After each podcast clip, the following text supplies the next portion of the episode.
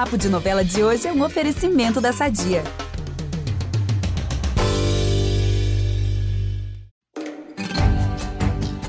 Pra que ficar no Rio de Janeiro se você pode ir rumo ao Pantanal fazer inferno na vida dos outros? Admiro? Não.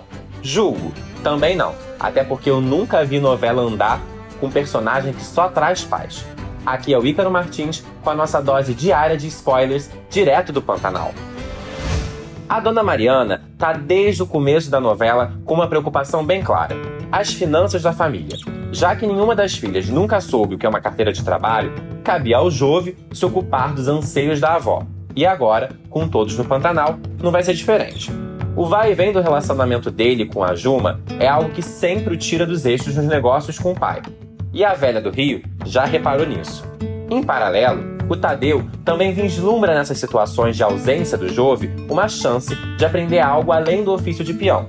E é nesse momento que a Mariana pira em uma conversa com a Irma, ela vai dizer que não aceita que a Filó e o Tadeu tomem o que é do Jove, porque eles não têm o sangue Leôncio. Engraçado que ela também não tem, mas fica querendo mandar e desmandar na fortuna dos outros. Bom, o Tadeu, de certo modo, também vai mexer seus pauzinhos. Cansado de ser o filho preterido, ele vai falar com outro filho do Zé Leôncio, o Zé Lucas. Pé da vida, o peão vai pedir para que o caminhoneiro tente ficar com a Juma, porque dessa forma o Juve ficaria perturbado do juízo. Amor de irmão, né? Só que não. Por hoje é só, mas amanhã eu tô de volta com mais spoilers. Fiquem ligados em Pantanal, no G-Show, no Globoplay e na TV.